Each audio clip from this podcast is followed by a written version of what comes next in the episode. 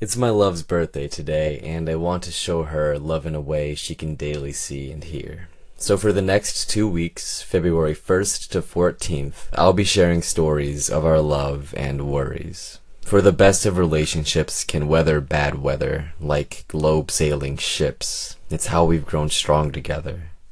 From times we fought and thought all was lost, to times we've laughed, we've had a blessed past. For the laughter outweighs the fights, as the light of the day outshines the night, or as atoms compare to stars. There doesn't exist a story I would trade for ours.